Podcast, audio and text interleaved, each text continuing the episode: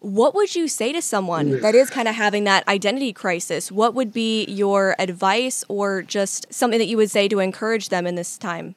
You got to read my book. No, just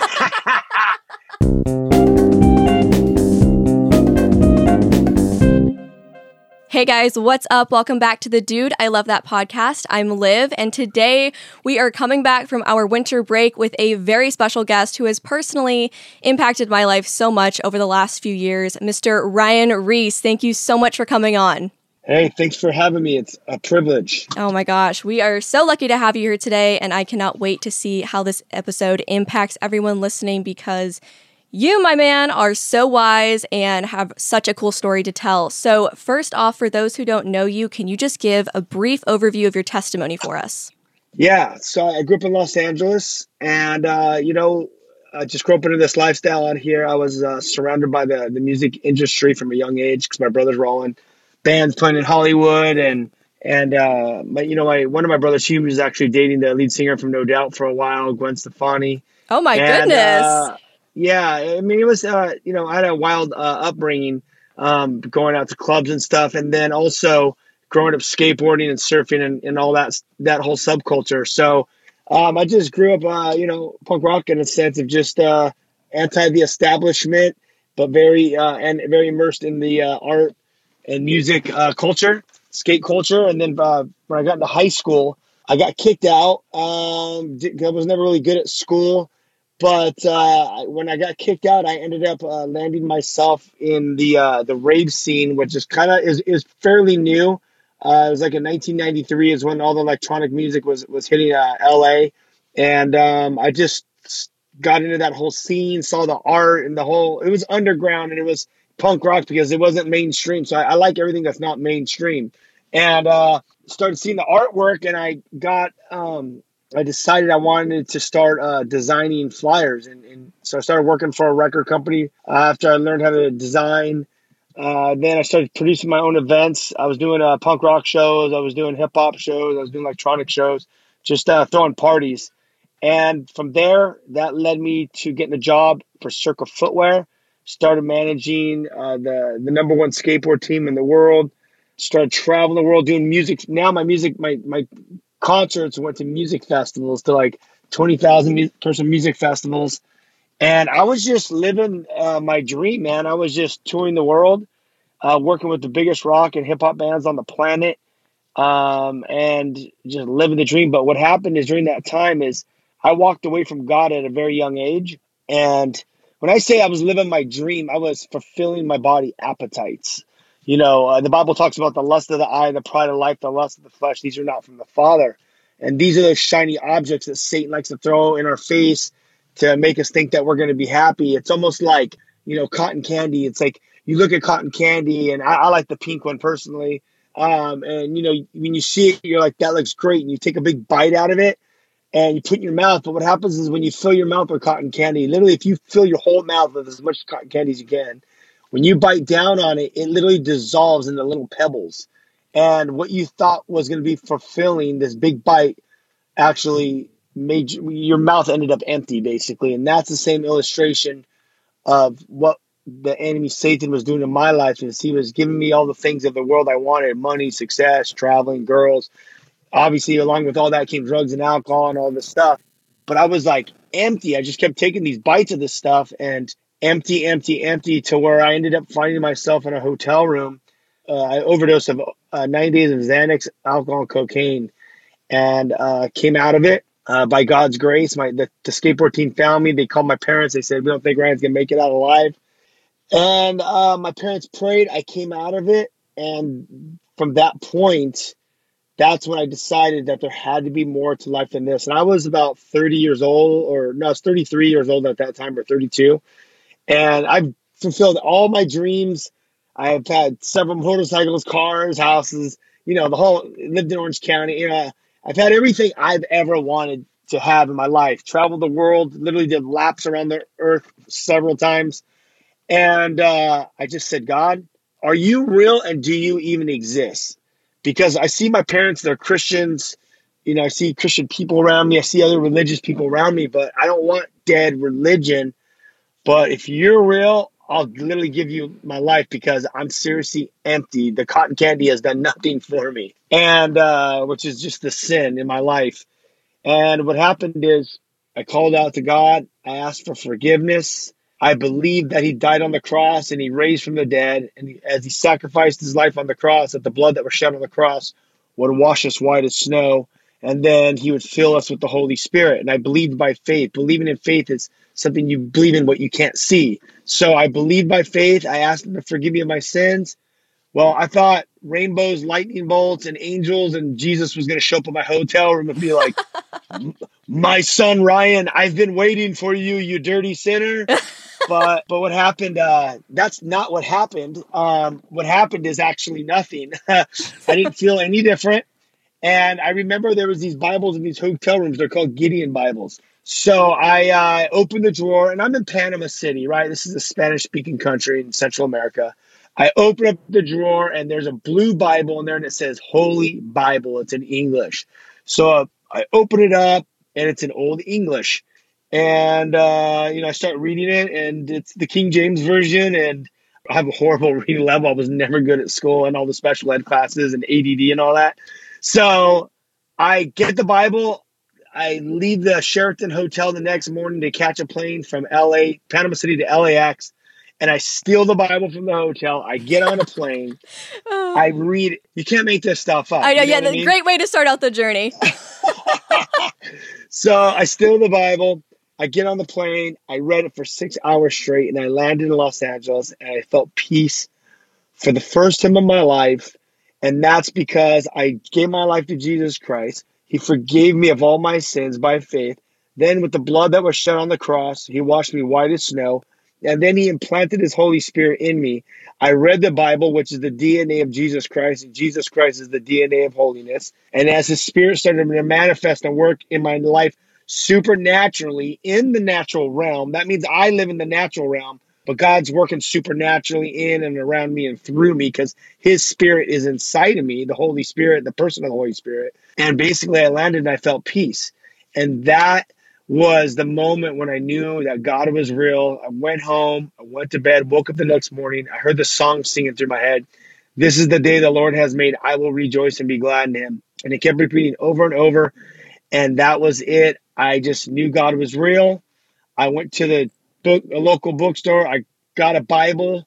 Uh, I said, I suck at reading. What's the best translation? They said, You need a New Living Translation. And I've been on that New Living Translation ever since. Oh my gosh.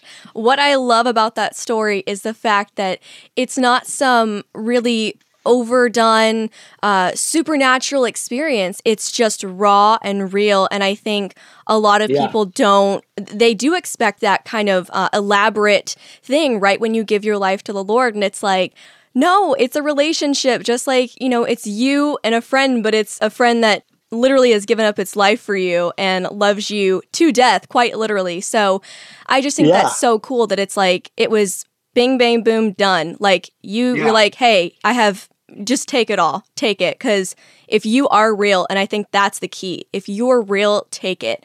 And, you know, faith as small as a mustard seed is what that was and I just absolutely love that. And then You know uh, what I think? I wanna I want to I want to piggyback off what you just said. So but I think the what the main thing for, and I think that you would agree with this because it's it's biblical. I mean, we have to literally be at the end of ourselves in the fact of like just saying like, okay, God, like I'm yours, and that's it.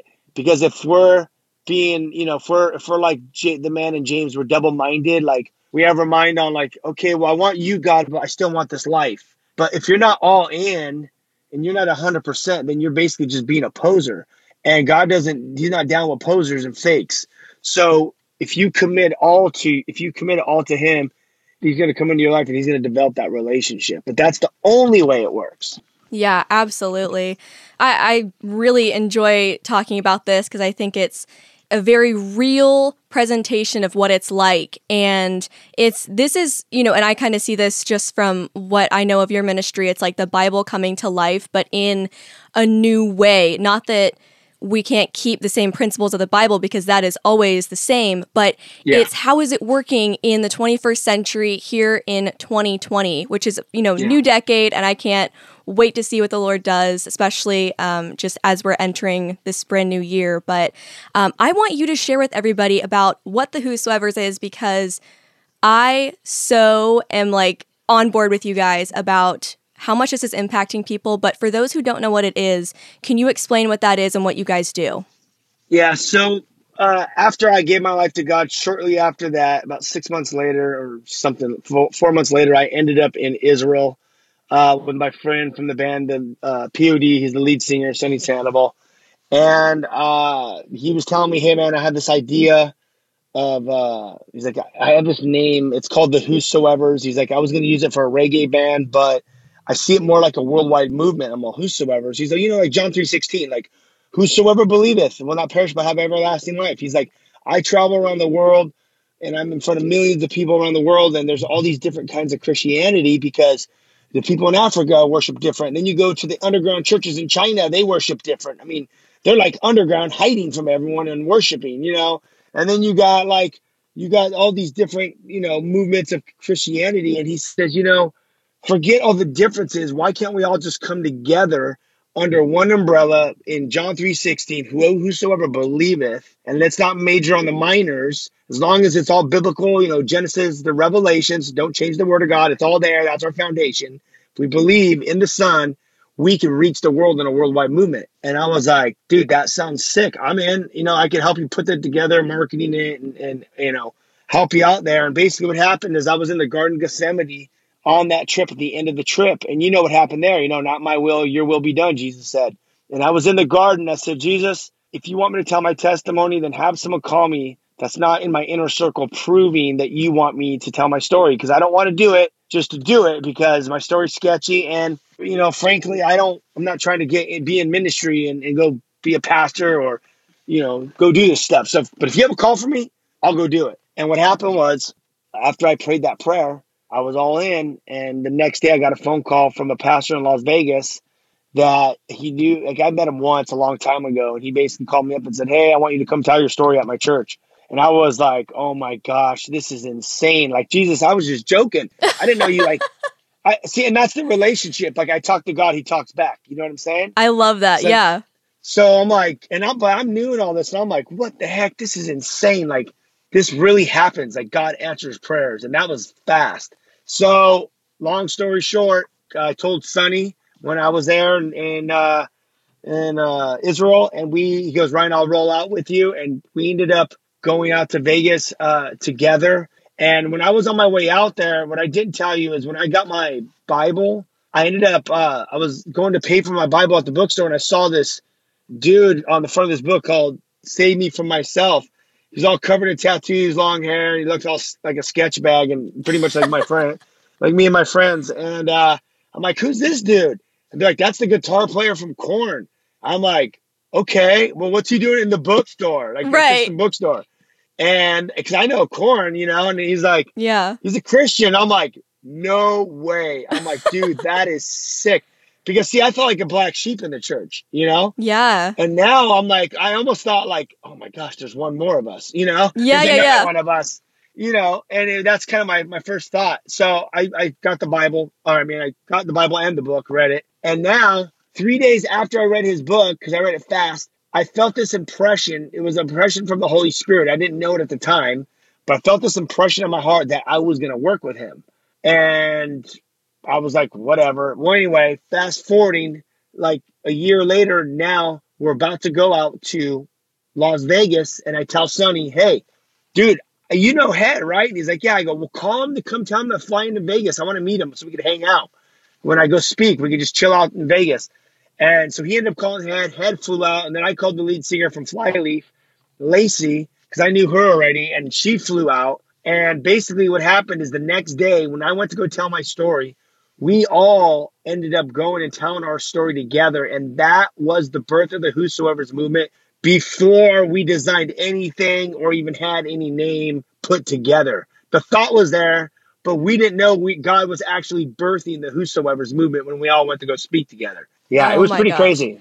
That's Yeah. crazy. I love how he works. He's he's kind of like cheeky, you know, like he's he kind of Yeah. does stuff, and you're like, oh, haha, you, you know, and he just like puts it Uh-huh. together, and you're like, oh my gosh, I seeing it now. It's you kind of laugh. You're like, oh my gosh, I see how you were doing this, and it's just so funny looking back at it now to see how every little thing connects. So Dude, think about this. Think about this. Okay. And I, I like to share these stories in details because people think that God's not working or what they're doing is not uh, it's not important. Now, let's just look at this whole concept how, like you would say, how, you know, how God's so cheeky or, or just Yes. how, like, how uh, kind of like, what? Like, does this even matter? Okay, yeah, I'm in Israel. I'm in the Garden of Gethsemane. And I, I, the pastor, after he, he gave the message, he says, now all you guys go out there and sit in the garden and talk to God. So I find a spot. I'm in the dirt. Okay.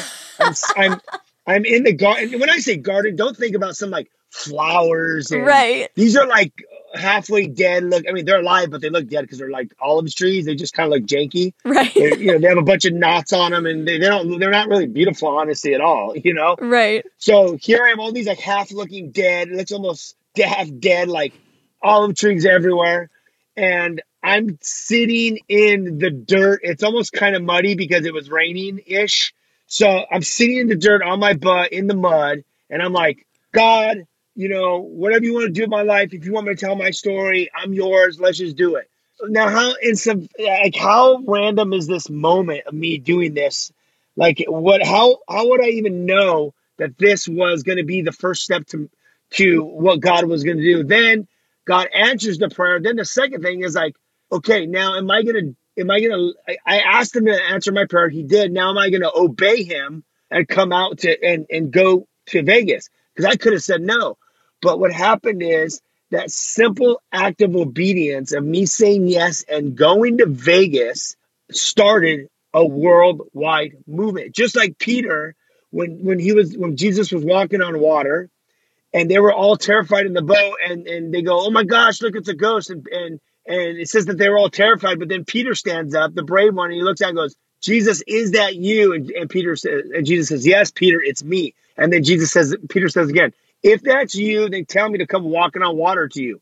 Like, is Peter crazy? Like he's trying to walk on water? Who does that? Nobody, right? Right. And G and and and Jesus says yes, and Peter took that simple act of obedience and stepped out of the boat, and he started living the impossible. He started walking on water. He would have never known he could walk on water and live the impossible if he would not have obeyed Jesus and stepped out of the boat. And that's the exact illustration of what happened to me. As I prayed, I talked to God, God talked back to me, I obeyed, and then I stepped out of the boat and I took a plane to Vegas. Oh my gosh. And you know what just clicked for me? You always use this term messy ministry. And now Yes. hearing how you were literally sitting in the mud in a ratchet Yes. garden is just so funny because that kind of in a weird way turned into your ministry. I mean, it is messy and you do get, need to get your hands dirty. So that's the next thing I want to talk about just to, you know, piggyback off of that uh, funny little note is Yeah. what is this? Because this is a term that I've heard you use that for anyone who doesn't know basically refers to getting outside the four walls of the church and just going out to where your target audience is, depending on, you know, what the passion is mm-hmm. that God's given Yeah. you. So I Yeah. think this mindset is so radical because it implies getting out there in the trenches or in the mud and, you know, Yeah. going against the grain of the traditional ways of ministry. And one thing that I know has happened to so many millennials, and I'm sure others, is they feel so burned by the church and this idea of ministry as this like clean cut, kind of legalistic thing. So, Yeah. what would you say to those who have had those bad experiences, and why or how are you doing things differently? Okay, so I want to ask you a question first. Okay. So when when you're when you're talking about this this uh, not the messy ministry, the opposite, the- Right. The, this legalistic, clean cut, whatever. Now I would I would ask you because I want to get your opinion. Yeah. So what to you? What does that look like in detail? Like when you would say the the kind of ministry that you know this kind of ministry. What what does that look? How are people doing ministry like what you're talking about? What's that look like? Yeah, I think a lot of people feel like it's a coming at you, a condemning sort of a um I don't want to say vibe, but I guess that's how they would Yeah. perceive it. They wouldn't really know it's like a spirit. So I Yeah. think that it feels very much like you're wrong, you've done this, you're a bad person, God hates Uh-huh. you, which is really upsetting to me because that is Yeah. so not the case. And Mhm. if anything, he he loves you where you're at and he wants to meet you there and bring you out of that. So I think it's a little bit of a disconnect because they they don't know about the love and so they everything feels very you're bad you're wrong and so Yeah. and that's what that's actually what i've heard from a lot of people because i've been saved for 18 19 years so Yeah. um, yeah. i never experienced it but i know from other people they're Yeah. like it just feels like they're coming at me with like you know like fire and brimstone and that's what everybody says it's like fire and brimstone and i'm going to hell and blah blah blah and so i think that's the mindset that they have in that like i was saying a legalistic type view of ministry Yes, yes. Like they're on, you know, like they're looking down and they have it they have it all figured out and and people need to listen to what they're doing and follow them because Right. they know they're the they know what's up, right? Mhm. Well, you know, I don't have it figured out. I'm not saying I'm a, a, a spiritual giant. I don't. I, I I I deal with issues. Um, I'm rough around the edges. I'm a sinner, saved by grace. Um, what the Holy Spirit has done in my life is the job of the Holy Spirit is to purge and destroy everything that is unholy in our life. Its job is to, uh, to remove the depression, the suicidal thoughts, the drug addiction, your lying, your lust problem, your porn addiction. Uh, it's all these things. The job of the Holy Spirit is to destroy what's unholy to make you holy, right? But we make mistakes. We're not perfect. And uh, pride, I mean, Satan got kicked out of the Satan got kicked out of heaven for pride, okay? yeah So if you want to know the worst sin is to think that you got it all figured out and you're prideful. That was the sin that Satan got kicked out for, you know? And um, so we got to really be careful because what happens is, and I'm going to get into many messy ministry. I'm just kind of setting it up, right? yeah go for it so ba- so basically so what happens is during this time is that when you there's a lot of people that I see that they give their life to God and then they get cleaned up by the work of the Holy Spirit. It's called sancti- you know fancy word for it. It's called sanctification. It's a cleanup process.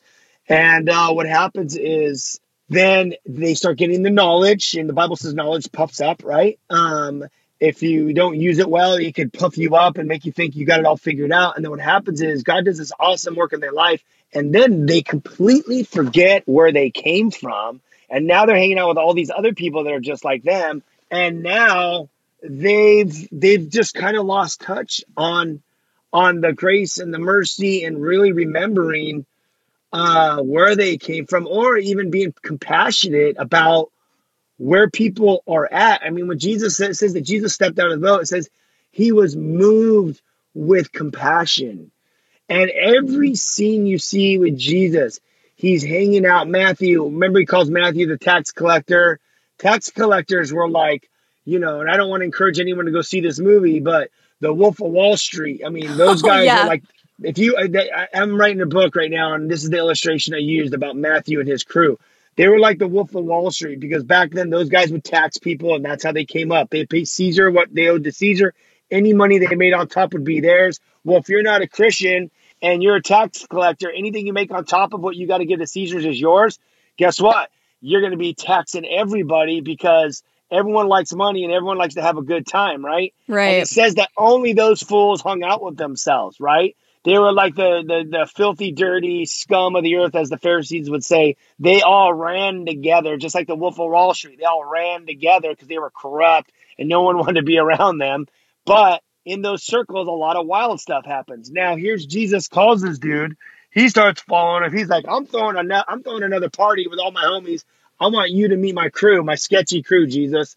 So they all come over. The religious people. Jesus is inside. Now, this is a punk rock move. Back then, Jews wouldn't even touch Gentiles, or else they would feel like they would they would get uh, they would become unclean.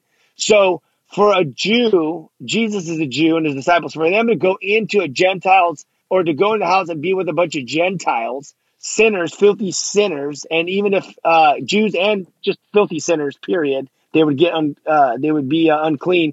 Jesus is not only rubbing elbows with them; he's sitting at the table, and they didn't even use uh, silverware back then. They would in that lifestyle. Even now, when you go there, they get the pita breads and they dip them in all the sauces, and they would use the pita breads to clean their hands. So you know, there's a lot of double dipping going on. There's saliva in the food, and for Jesus not only to be in there rubbing elbows, the the religious people would think, oh, Jesus is dirty. Well, now he's swapping saliva eh, with the, the double dippings of the food, so they can't even believe what Jesus is doing. This is one of the most radical moments. And the and the Pharisees looked in and said, Jesus, what is Jesus doing with such scum of the earth? You know, doesn't he know he's hanging out with? And Jesus says, people that are well don't need a doctor, but sick people do. And this is why he came. And basically, what happened is that's the messy ministry I'm talking about. Jesus was there rubbing elbows with the sinners, talking to them, loving them, and you know, they were they were I guarantee they were drinking and getting drunk and who knows what those other guys were talking about. I mean, let's think about this. Jesus was is with like the Wolf of Wall Street crew. Jesus is there representing who he is, but what about these other guys? Jesus isn't the son of God to them. He's not the Messiah to them. He's just Jesus, you know, unless they got saved or whatever happened. So the Bible doesn't tell us what happened, but it just shows this perfect contrast of Jesus with dirty sinners, and that's the messy ministry. And then as you go all through the Bible, you can read all the stories about Jesus. The religious leaders catch that chick uh, that was caught up in adultery, and they wanted to stone her, and they brought her to Jesus. And they said she was caught up in adultery. That you know, the law says the stoner. What do you say, Jesus? Well, first of all, who the heck is she having sex with? Where's that dude at? Right. Right. so the, that scene's already sketchy. And then Jesus looked at her and you know it says he starts writing the names on the ground and and I guess one by one they saw that you know he says whoever doesn't have sin cast the first stone and then he says he starts writing on the ground. We started writing probably their names and they started seeing their names and they realized they had sinned and they all started walking away one by one. And then Jesus, Jesus says your sins are forgiven. Uh go basically don't go sin anymore. Don't do this anymore. And that's the messy ministry that cuts through all the dead religion. And it's the heart of God because God wishes that no one should perish. That's why he sent his son, Jesus Christ, on a rescue mission out of eternity to die for the sins of the world.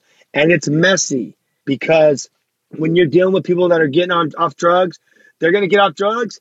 Then the, a week later, they're going to get back on drugs. Now, are you going to judge them and tell them they're a freaking idiot? Or are you going to love them and, and help them to get back on track? It's just like a, a brand new baby. When you give when you give your life to God, you're a new baby. Well, my babies don't. My, my kids didn't, didn't learn how to run when they were born. They had they were had to learn how to crawl. Then they had to learn how to stand up. Then they had to learn how to walk. And then they would trip and fall. Then I would pick them up. I'm not like stupid baby. Why can't you just walk? You know? Right. they're they're gonna trip and they're gonna fall. But we, just like the loving Father looks down at us, we have to help them like get back up and keep moving forward. And it's messy because you got I got gay friends, I got lesbian friends, I got transgender, I got non-binary, I got drug addicts, I got you know Mormons, Buddha. I mean, dude, being in the mix of all this stuff, these are the people I'm I'm I'm leading to the Lord and I'm counseling and I'm I'm I'm rubbing elbows with to let them know that Christ loves them. And you know what? It gets freaking messy. yeah. Yeah, but you know what? This is a true um, sort of uh, visual or example of living out the life that we're called to.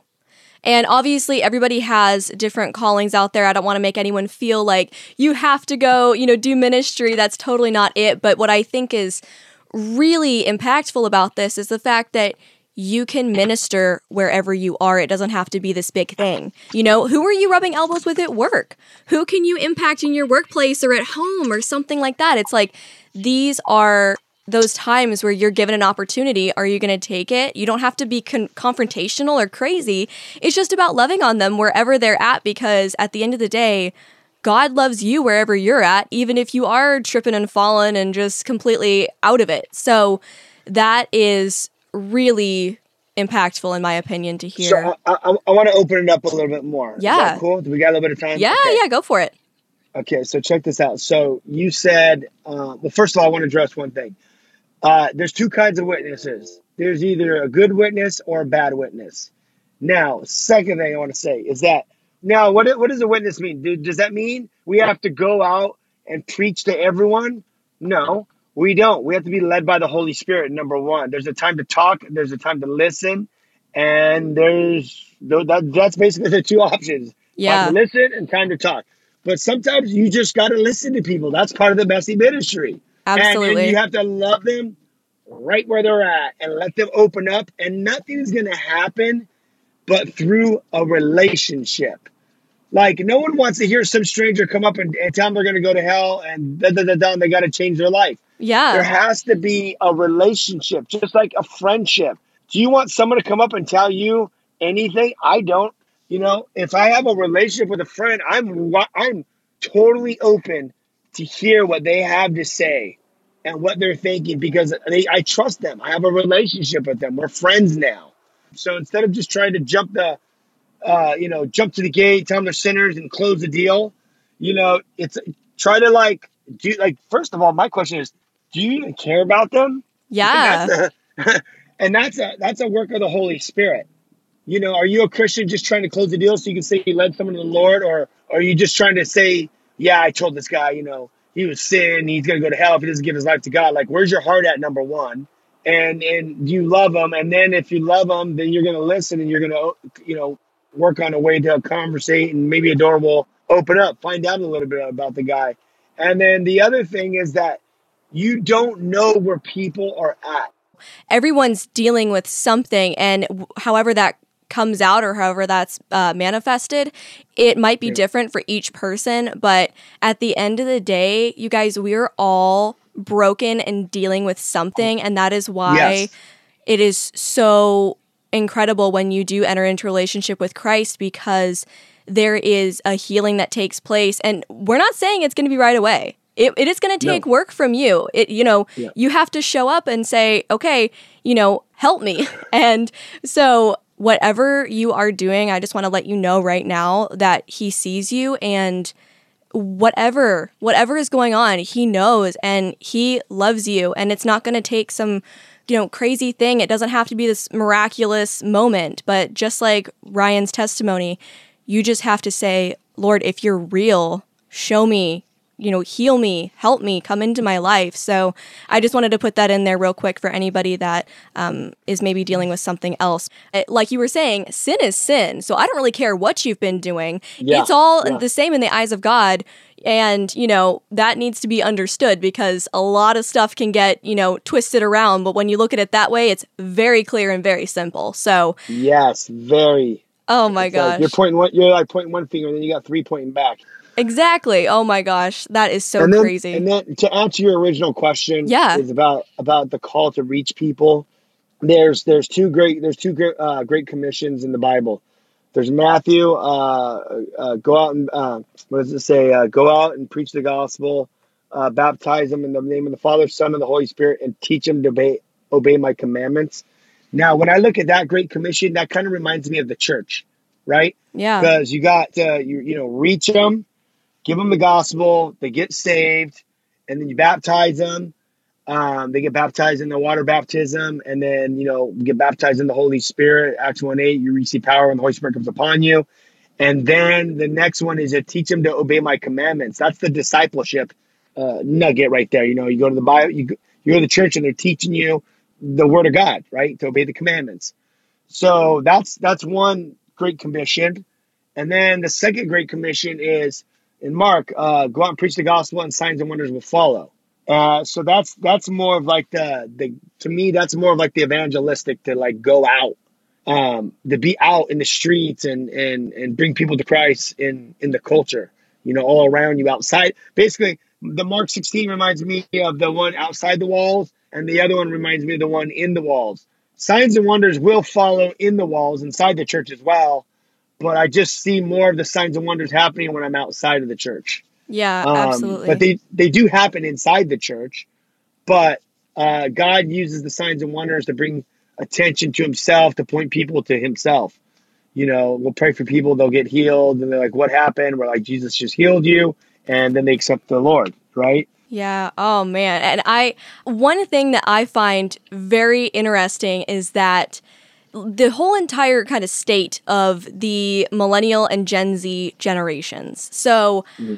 I know that you go and talk to mostly probably Gen Z. I know because you're high school and, and, middle school, but um, I think a lot of these things translate to millennials as well. But what is the state of those generations that you're seeing? What are some things um, that you've experienced or the feedback that you've been getting? Because A, you're doing things very differently than probably what they they have an idea about of ministry, and B, you have had some really radical things happen. So I want to hear about that from you, from your perspective. Yeah. So first of all, uh, with the with the Whosoevers movement, after it started, I forgot to tell people what we do now. Yeah. so after it started, we started doing music festivals, and then from there, we started now. Uh, we tour the public school system, middle schools, high schools around the world.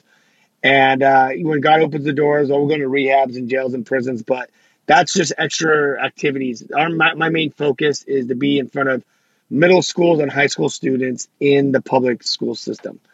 Uh, as we've been doing that, what I'm seeing across the board is depression, anxiety, and suicide yeah. trending everywhere. And that's very simple. What's going on is everyone's living in their phones 11 to 10 hours a day on screen time is average from Barna Group. Uh, 32% of male students and 37% of female students struggle with depression. Anxiety, depression, and suicide are at an all time high. Opiate epidemic is at an all time high. Basically, just to narrow it down, what's going on? People aren't out living their life. They're living it by the phone and they're comparing themselves to everything, everyone, and everything. And social media is a highlight reel. And if you're stuck on video games and you're stuck on your phone and you're not out in the sun and getting vitamin D, you will get depressed. That's guaranteed.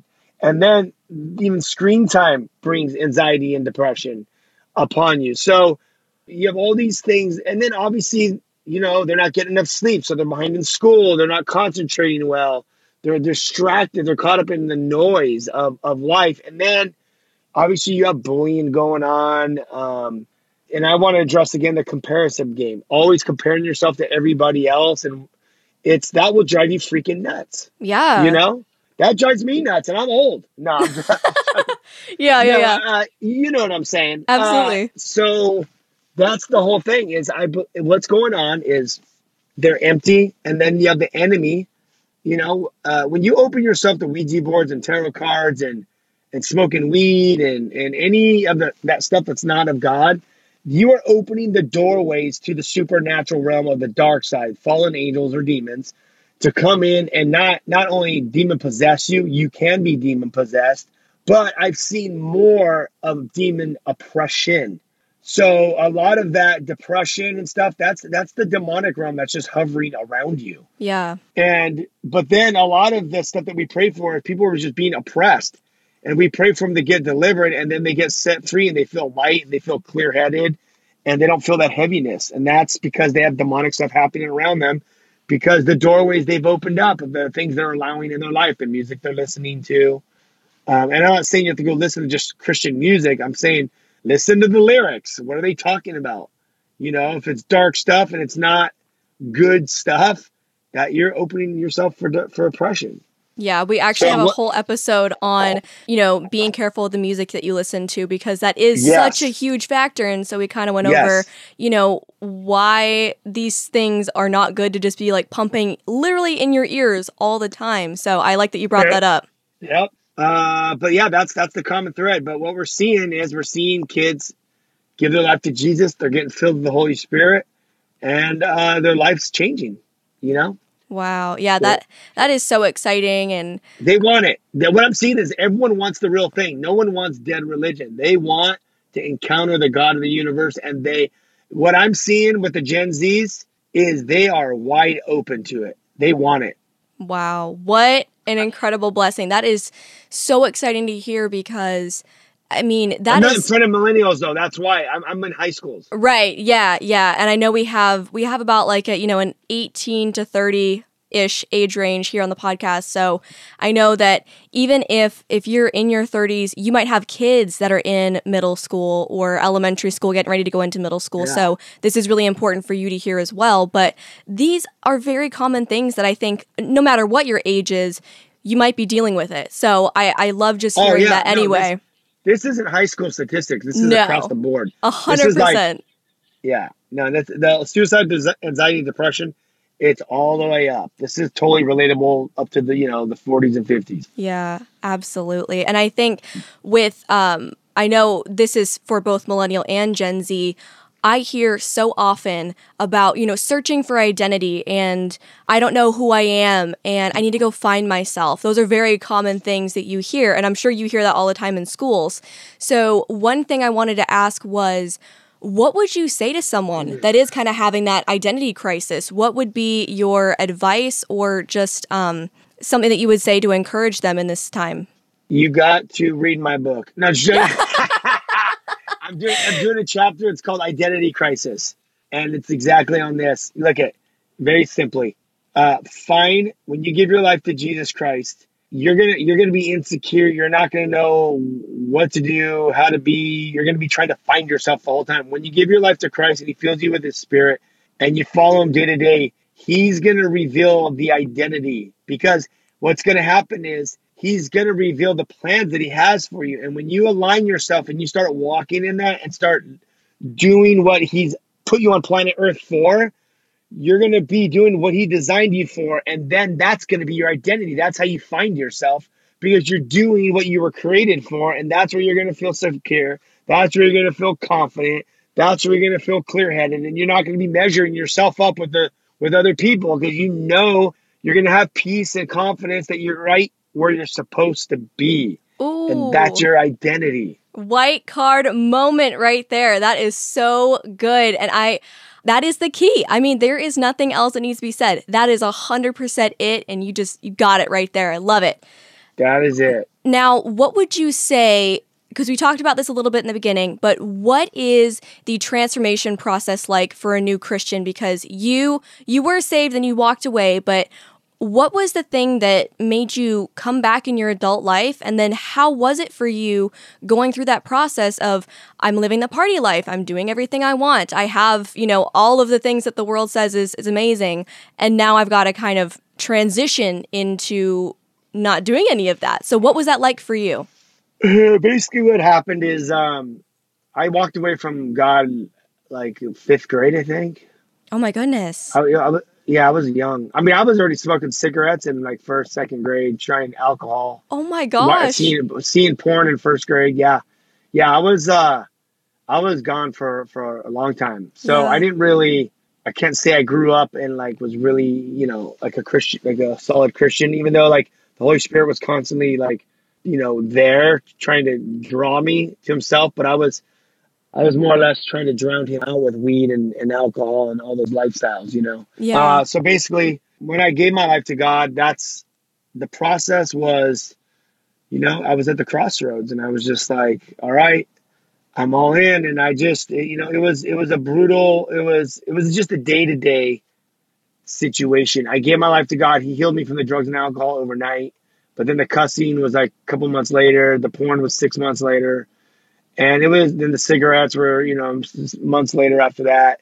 And you know it was just it was a process. It's just a cleanup process you know? It was more like me just following him every day waking up and saying god i'm yours. I'm going to read the bible. I'm going to go to church. I'm going to go to work. And as i would do that he just basically started changing my thought process and my heart process uh, where my heart would process things one day at a time he was just changing my desires that's the best way to explain it it wasn't like I was like, I need to change this. Like I was like, I want to change this. But then all of a sudden, like things just started changing, you know? yeah Just like it just it just but but it doesn't the way this is how it changes though. I told you back at the beginning of the show, it's the work of the Holy Spirit. The job of the Holy Ghost is to purge and destroy everything that's unholy. The Holy Ghost, you have to feed the spirit. How do you feed your spirit life? The word of God, the Bible. So if you're not reading and praying, you're not going to have this transformation in your life. You're going to be stuck. You're just going to go back to the way you were. You have to feed the spirit. yeah absolutely And it the does Bible is the word word of God. yeah it, it takes a- work a, Jesus says, "I'm the bread of life," and Jesus is the word. Yeah, absolutely. Yeah, it takes takes you kind of going halfway. I mean, he's he'll pick you up and drag you, but I mean, you got to want to go. I mean, it's it is it's give and Well, take. it's like this. Think about this. I just thought of this illustration. Okay. So, like, you give your life to Jesus, okay? He gives us the person of the Holy Spirit, right? Now, now think about a, a spirit, a spirit in in a in a person, like a person body, okay?